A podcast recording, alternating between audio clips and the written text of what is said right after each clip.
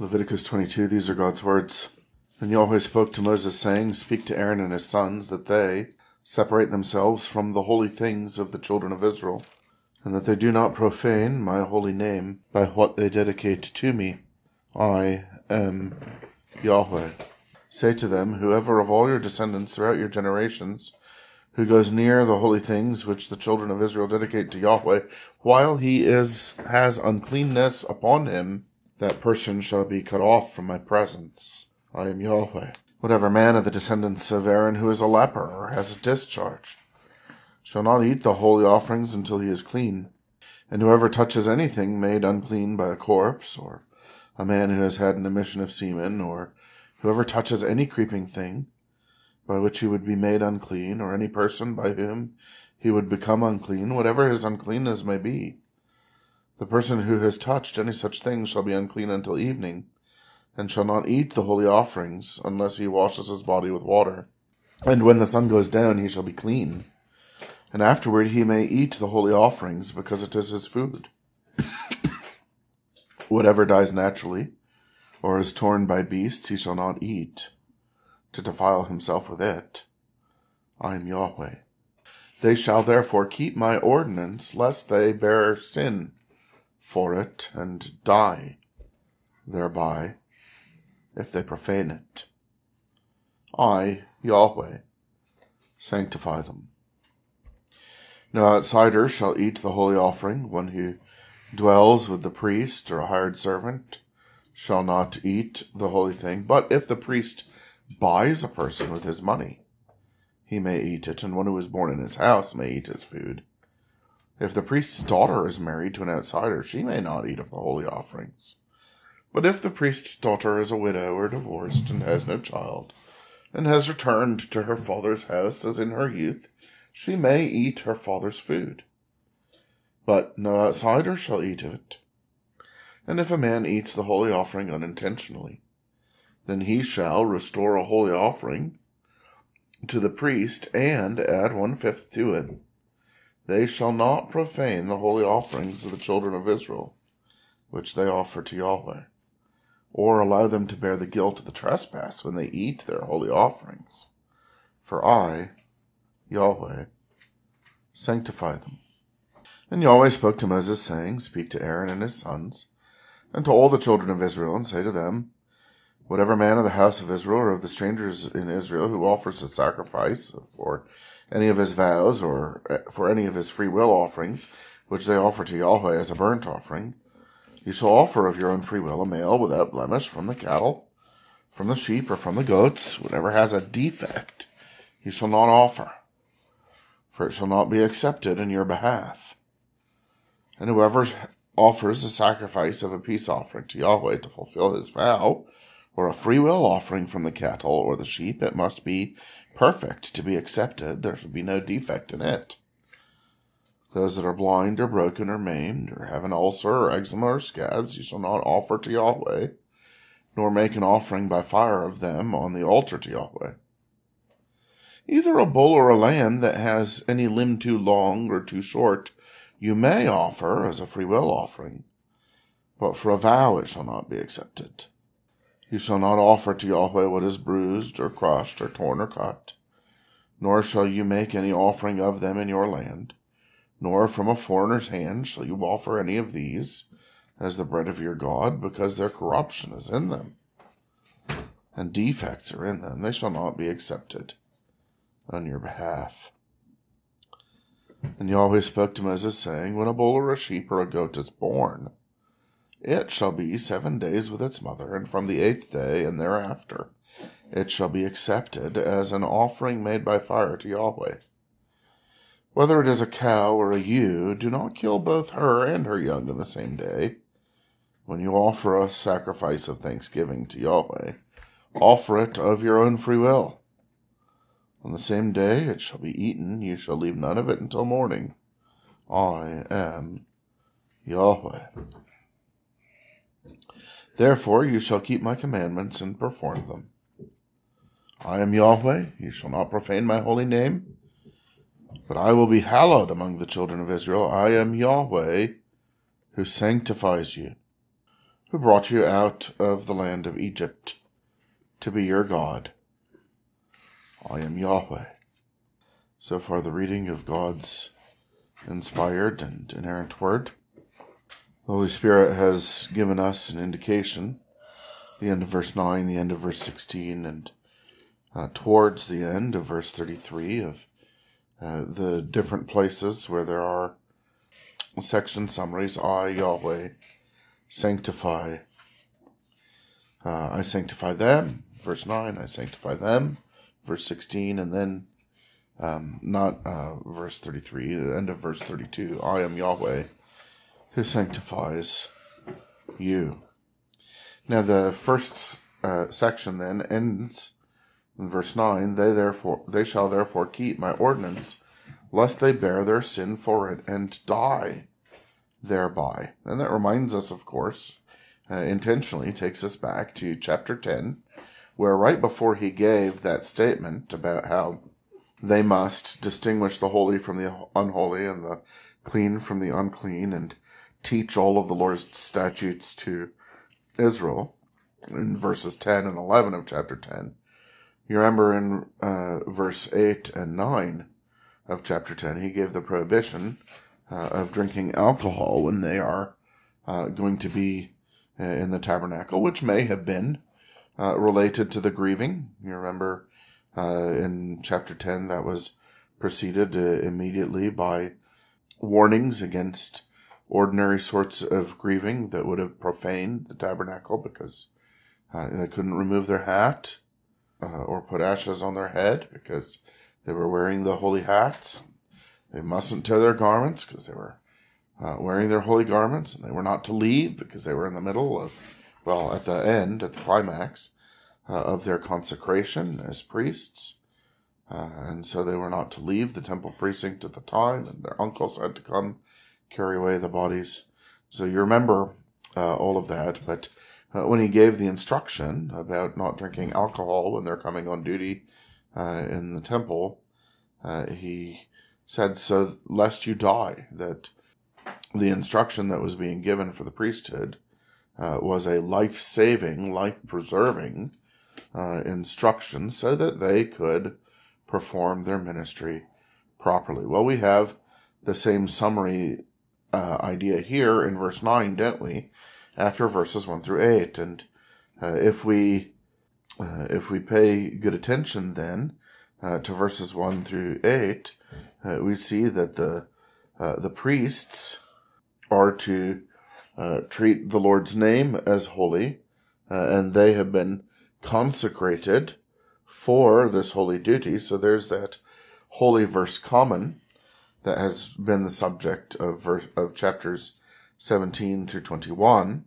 And then even the even as those who are consecrated as holy, they also had to distinguish not just uh, those who can come near because they are holy, but between the clean and the unclean. The the consecrated one, the holy one, could not come near uh, just at any time. He could only come near when he was in a state of being ceremonially clean. And so that's what's behind this instruction in verse 2. Speak to Aaron and his sons that they separate themselves from the holy things of Israel. And we can see that this is for the purpose of making sure that only when they were in a verified state of cleanliness, ceremonial cleanness, could they come near. And you can see that in verse 3. Uh, whoever of your descendants throughout your generations who goes near the holy things while he has uncleanness upon him, that person shall be cut off from my presence. Uh, and so there's this uh, summary uh, reference in verses 4 through 8, uh, which refers to different parts of that uncleanness section uh, in chapters 11 through 15. Uh, and we comprehend then, uh, or verses 4 through 8 comprehend the whole of the cleanliness code uh, and the necessity of those who are consecrated as holy to be clean when they come near. and so all of this uh, is a right response to the great holiness of the Lord. that they do not profane my holy name by what they dedicate to me. Uh, I am Yahweh. Therefore, they, and that's from uh, verse 2, and then verse 9. They shall therefore keep my ordinance, lest they bear sin for it and die thereby, if they profane it. I, Yahweh, consecrate them or sanctify them uh, as holy. Uh, and so, what the Lord is reminding us here is that He has not compromised or diminished or reduced His holiness in order to bring them near. Remember, that was the great problem. Once the Lord, uh, once the Lord's glory inhabited the tabernacle uh, at the end of Exodus 40, uh, Moses was not able to enter. And in the beginning of the book of Leviticus, Yahweh cries out, which is uh, actually the name of the book in Hebrew is He cries, or He cried. He cried out. This is just the first uh, word, the verb there at the beginning of the book. But Yahweh cried out from within the tabernacle and gave uh, these offerings, which literally, you know, where you see the word offering, remember it's it's a form of the word to for bringing near. These brought near things. Uh, he gave them as a way by which uh, Israelites could draw near to Him. Uh, could be uh, atoned for uh, with the sin and the trespass offering. Could ascend in the ascension offering. Uh, you remember that the where the English says burnt offering, it's just the ascension. Uh, and they ascend bringing tribute uh, in what is called the grain offering, because ordinarily the, the tribute was grain, but uh, where you see the word grain offering in our English translations, it's just the Hebrew word for tribute. Uh, and having ascended with the tribute, then they could enjoy the peace. Uh, and it is the, the peace, the fellowship uh, offering with the Lord that is especially going to be dealt with in the third uh, part of this chapter. But the Lord had given them the, the way of drawing near to Him, and He had done it not uh, by relaxing His holiness, but by giving them uh, His instruction for how to come near the Holy God, which is why it was so dangerous to come in any other way than he had said and he had executed Nadab and Abihu. That's why it was so dangerous to come in a condition other than he has said, uh, which, uh, even for those who are holy, to come in an unclean manner. And so you see not how great are the bulls and the goats and the grain and the oil and all of the other things, uh, but how great is the Lord Jesus himself. Uh, that God gives us to come near to him in Christ, uh, because uh, Christ is God the Son, uh, and he is the propitiation for our sins. Uh, and in him we may be fully atoned. In him we may fully ascend. Coming with him in hand, he is tribute worthy of the living God himself, and in him we have fellowship in and with God himself in the Lord Jesus. And so how great is the glory of Christ uh, in that um, these shadows and symbols uh, all look forward to him and God here teaching us, reminding us he isn't relaxing his glory. He isn't relaxing his holiness. Uh, that reminds us, then, doesn't it, that uh, we must come, of course, in the New Testament only in the way that God has given us to draw near to Him in the New Testament. If we invent our own things, um, then we come without Christ. We cannot decide how to come through Christ. We know that we must come through him. So that it's not merely the actions of the worship by which we come, but in those actions we come resting upon the Lord Jesus, united to him, cleansed by his blood, made worthy in him and his himself as our righteousness. And in that way, uh, we, by faith and union with Him and the work of the Spirit, uh, do enter into the presence of God, who is um, who sits enthroned above, above the cherubim, not um, hammered out gold things in a tent or a house in the ancient Near East, but who makes His presence. Uh, his glory to be displayed in the third heaven above actual cherubim right now, uh, and and in the ascended, the risen and ascended and seated Lord Jesus, when we come in the public worship, we come there by union with Him. That's wonderful. That wonderful um, confirmation of that in Ephesians, as the Spirit carries Paul along and teaches and reminds us we are seated with Him. Uh, in the heavenly places, we are united to Christ, not by way of rule. all things are for our sakes, um, the the throne is not ours per se, but the nearness, the union, is all the way to the throne. It's there that we approach when we pray. The throne of glory is a throne of grace for us. And if we know that, then how holy we ought to be uh, in our life in between the times of the public worship uh, in which we assemble on the earth and how we ought to prepare as we come, and how we ought to conduct ourselves in it, mindful of what it is that the Lord has brought us into by faith in the Lord Jesus. And then, of course, in the ultimate long term way, uh, in order for our souls to enter the actual presence uh, in glory, we will have to be perfected. And so the souls of believers are at their death made perfect in holiness. Without holiness, we will not see the Lord. Uh, but even our bodies have to be perfected.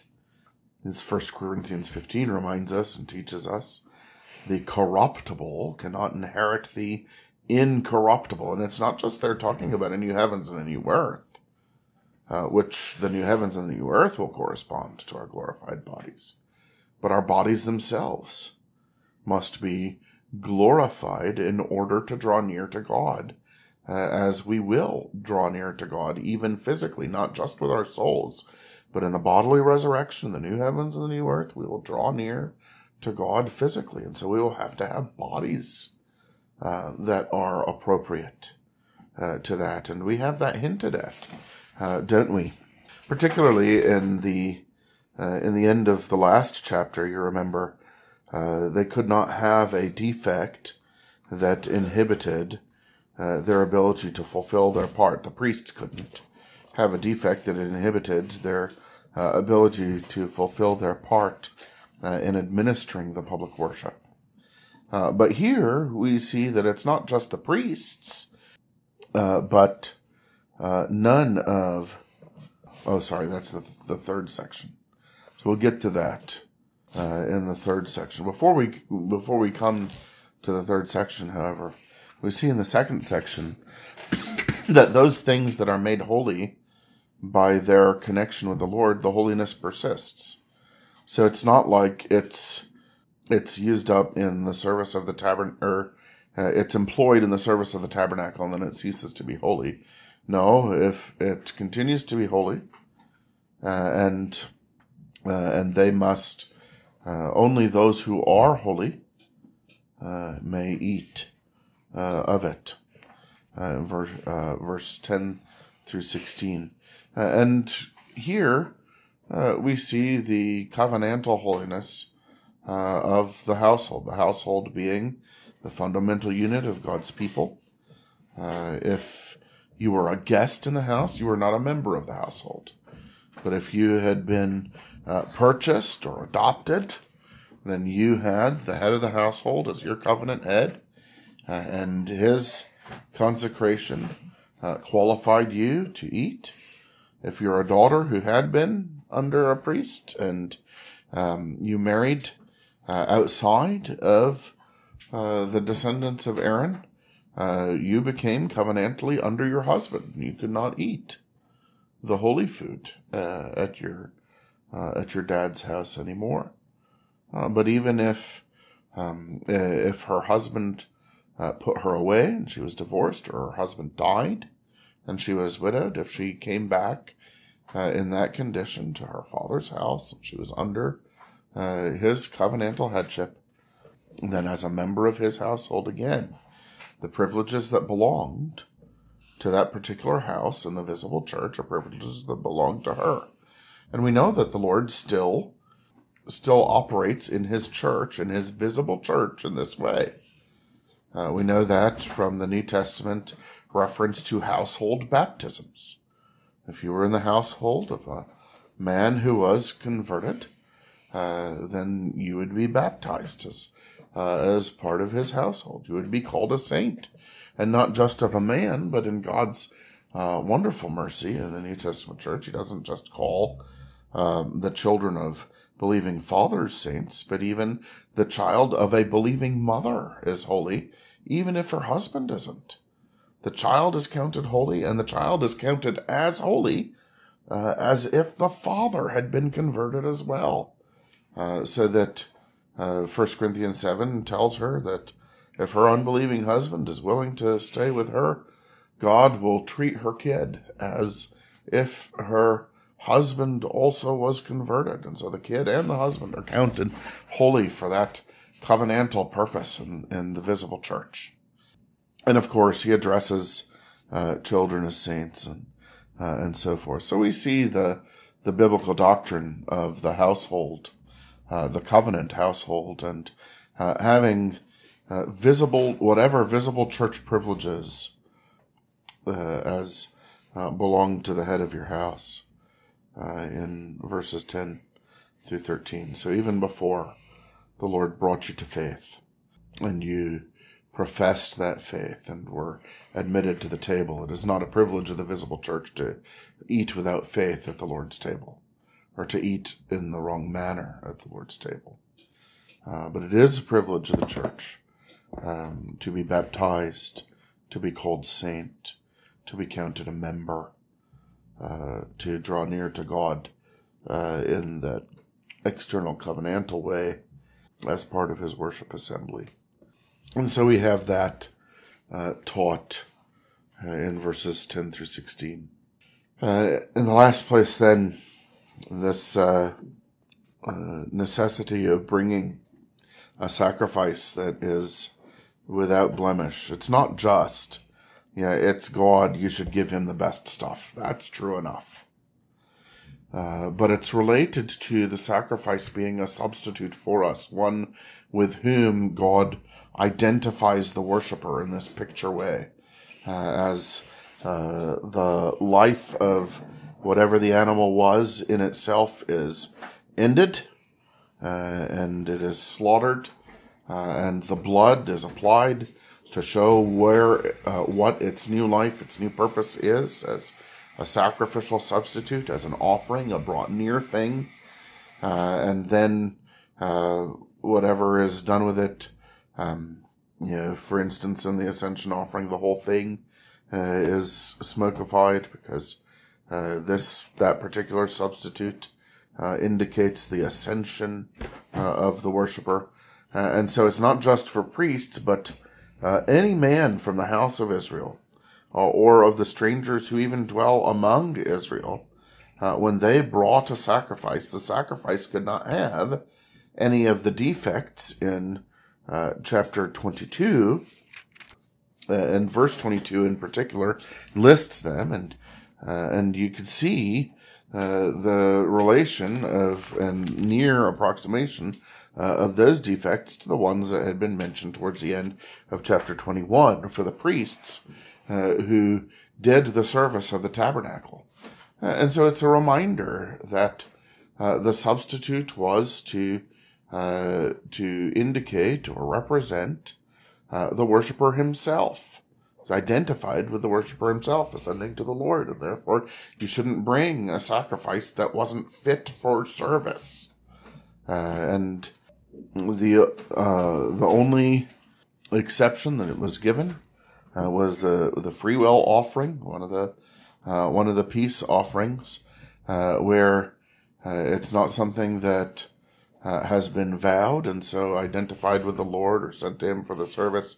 But you remember in the free will peace offering uh, that the fat parts uh, belonged to the Lord and they would be smokified upon the altar. Uh, but that that was the one from which the ordinary worshiper could eat part of it. And it was okay if there was something wrong with the ordinary worshiper's part. Uh, and so a specific part, not, not even the whole of, uh, you know, still had to be blemishless uh, in the other ways. But if there was a limb too long or too short, well, that limb was part of was the roasted meat that the uh, the worshiper could eat, uh, and that was okay. But there could be uh, no defect, uh, and it could not be something that had already uh, received upon itself some uh, some beginning of death. You see that in verse 24. In order to be identified with the worshiper, you remember it had to be slaughtered and there had to be application of blood. Uh, but here in verse 24, you mustn't offer to Yahweh anything that has been bruised or crushed or torn or cut. And uh, one of the great reasons, then, therefore, is because the actual method of death, the slaughtering of the death, and the applying of the blood uh, was the, the mechanism by which the Lord um, gave them a picture uh, of the animal becoming a substitute for them, the an- animal uh, standing in in their place, and so that needed uh, that needed to be uh, completely and totally just by the slaughtering that the Lord had commanded. Um, nothing that uh, had uh, any indication of the very beginning uh, of a demise or their entire demise in another way, bruised, crushed, torn, cut, because they had not been identified with it, and, and those were not the ways by which the slaughter was commanded to be done. Other rules then that uh, that went along with this uh, identifying with and drawing near to God uh, by means of uh, the substitute included not slaughtering an animal before the day on which an Israelite would be covenantally recognized before the Lord. And so just as circumcision was on, uh, as was on the eighth day, so also an animal could not be offered as a substitute, as a sacrifice, a brought near thing, uh, until the eighth day.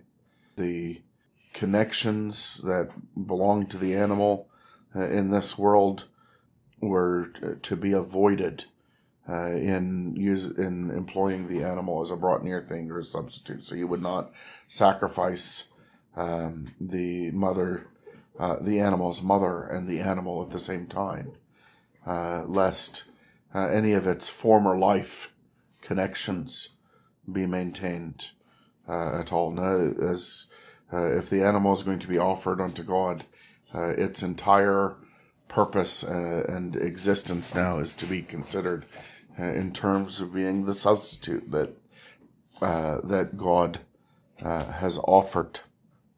Uh, and this, of course, is uh, helps us understand in verse um, 29 uh, and 30 the prohibition, you remember, of um, of eating it um, on the second, or in some cases, you could have two days, but you couldn't eat it on the third day. Uh, that the eating of the meat that was offered in the fellowship offering or the thanksgiving offering uh, was a fellowship with God that was understood to take place, uh, as it were, symbolically in heaven. Uh, and so you don't get leftovers from heaven to eat on earth.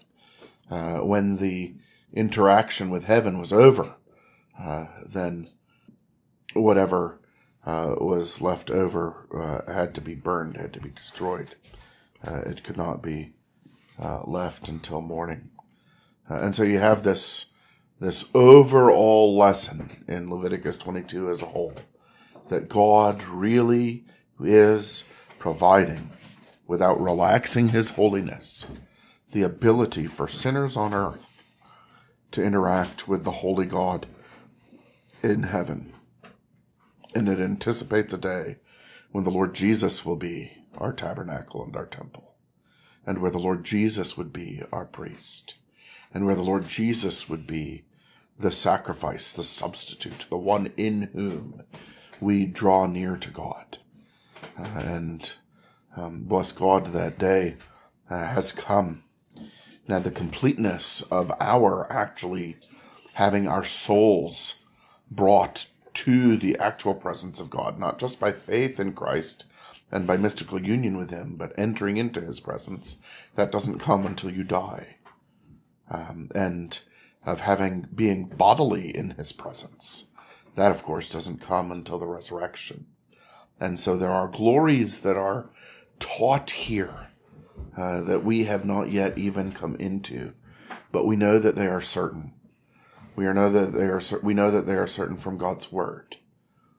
He has told us about them. We know that they are certain because of the the sacrificial system that God here gave Israel to teach them about them. We know that they are certain most of all, however, because they are in Christ and they have been secured by Him.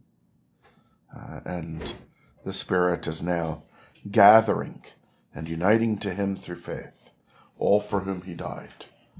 Uh, and when that work is done, then will come the day of resurrection. Then will come the blemishless, glorified body in which we will serve God in a new heavens and a new earth forever, and in which we can actually be physically in the presence of the Lord Jesus, not just um, geog- not just by the um, geography of our soul, uh, as it were, which comes at death. So let us be amazed that God would bring us near, and amazed that the Lord Jesus um, is uh, equal to the glory of God, and yet given to be our substitute, and that we may be united to Him. And let us respond with a life of holiness now, a treasuring of public worship now, and a sure hope of our souls being with the Lord at death and our bodies being transformed uh, to be fit for the presence of the Lord at the resurrection. Amen. Let's pray. Thank you, Father, for this portion of your word. Thank you for Leviticus as a whole up until this.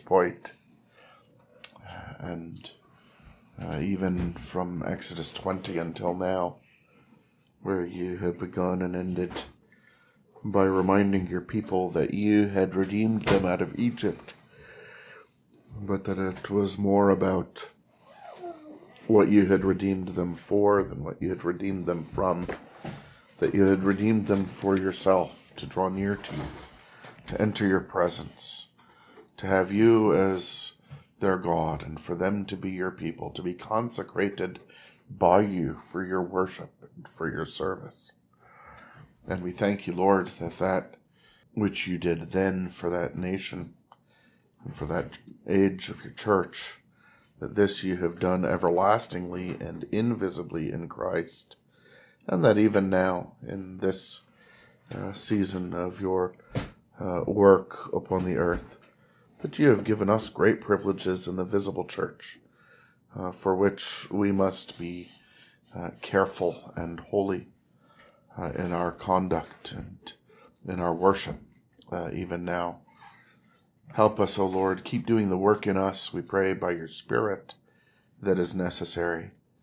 Uh, and grant that when we come to leave this world, you would perfect us in holiness as is necessary and as you have promised and that when the time comes to serve you bodily, that you would resurrect us with glorious bodies suitable unto the service that you will uh, welcome us into on the great day. Uh, so help us, Lord, we ask in Jesus' name. Amen.